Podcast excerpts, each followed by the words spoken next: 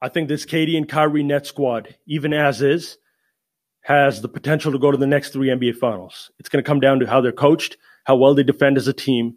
But you got arguably the best small forward in the game and the best point guard in the game on one squad. Probably the two most skilled ever at their position on one squad.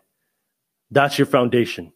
Offensively speaking, this team is going to fuck teams up because you have Kyrie Irving and Kevin Durant who can operate from both sides of the floor, unpredictable to guard, can create off the dribble, three level scorers, can also play off the ball. KD can play back to the basket, coming at you every time, ready to get a bucket. Probably the two best one on one players in the league.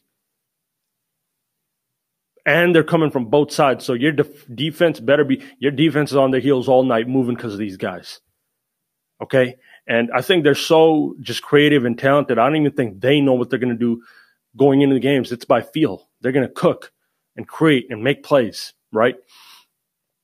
It's tricky right now talking about this because we don't know what the rest of the roster is going to look like when the season does start. I think Jamal and, and Beasley and these guys have a great opportunity to prove themselves in the bubble and, and get a spot on that roster next year. And I think both guys could be a great spark coming off that bench, right?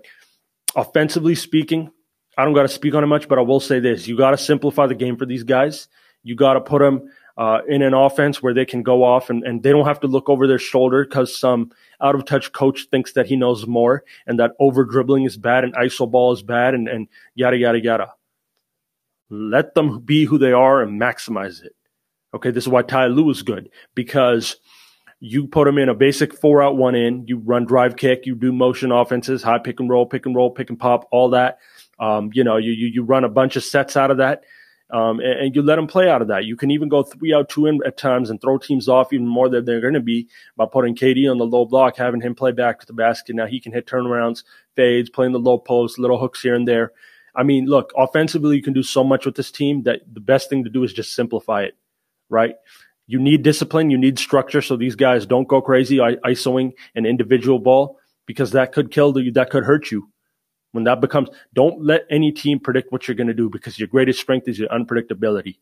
If you continuously just run isos for one guy and, and, and do a, like a raggedy little drive kick at the end, it ain't going to work.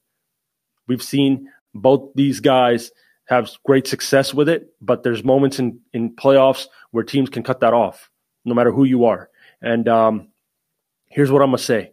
You do that all season, these guys are going to run you out the gym. Okay, when it comes to a half court set, there's not a team better prepared for a seven game series when there's defensive pressure, when it's tough to get a bucket than this squad right here. In a half court set, Kyrie Irving and Kevin Durant can do whatever the fuck they want. They're at home.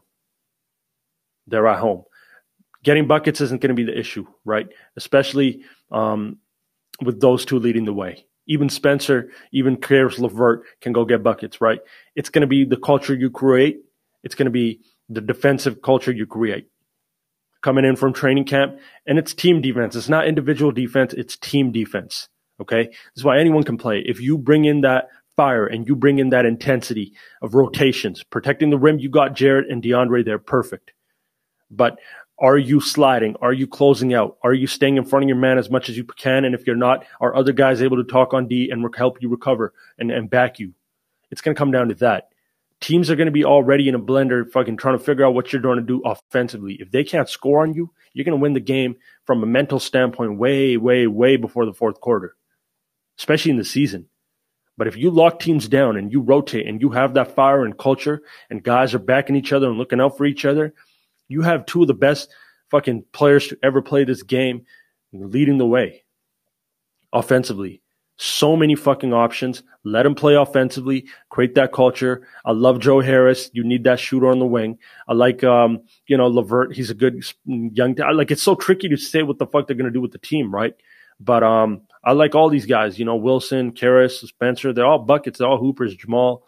But let's see what they do, depending on what they do. But I'm to tell you this right now. You have the foundation to go to the next three NBA finals. I don't think there's a team that could defend them in a seven game series. I think how they put everything else around it and how they gel and, and how they, the worst thing you could do is ruin these guys by throwing in a bunch of other shit.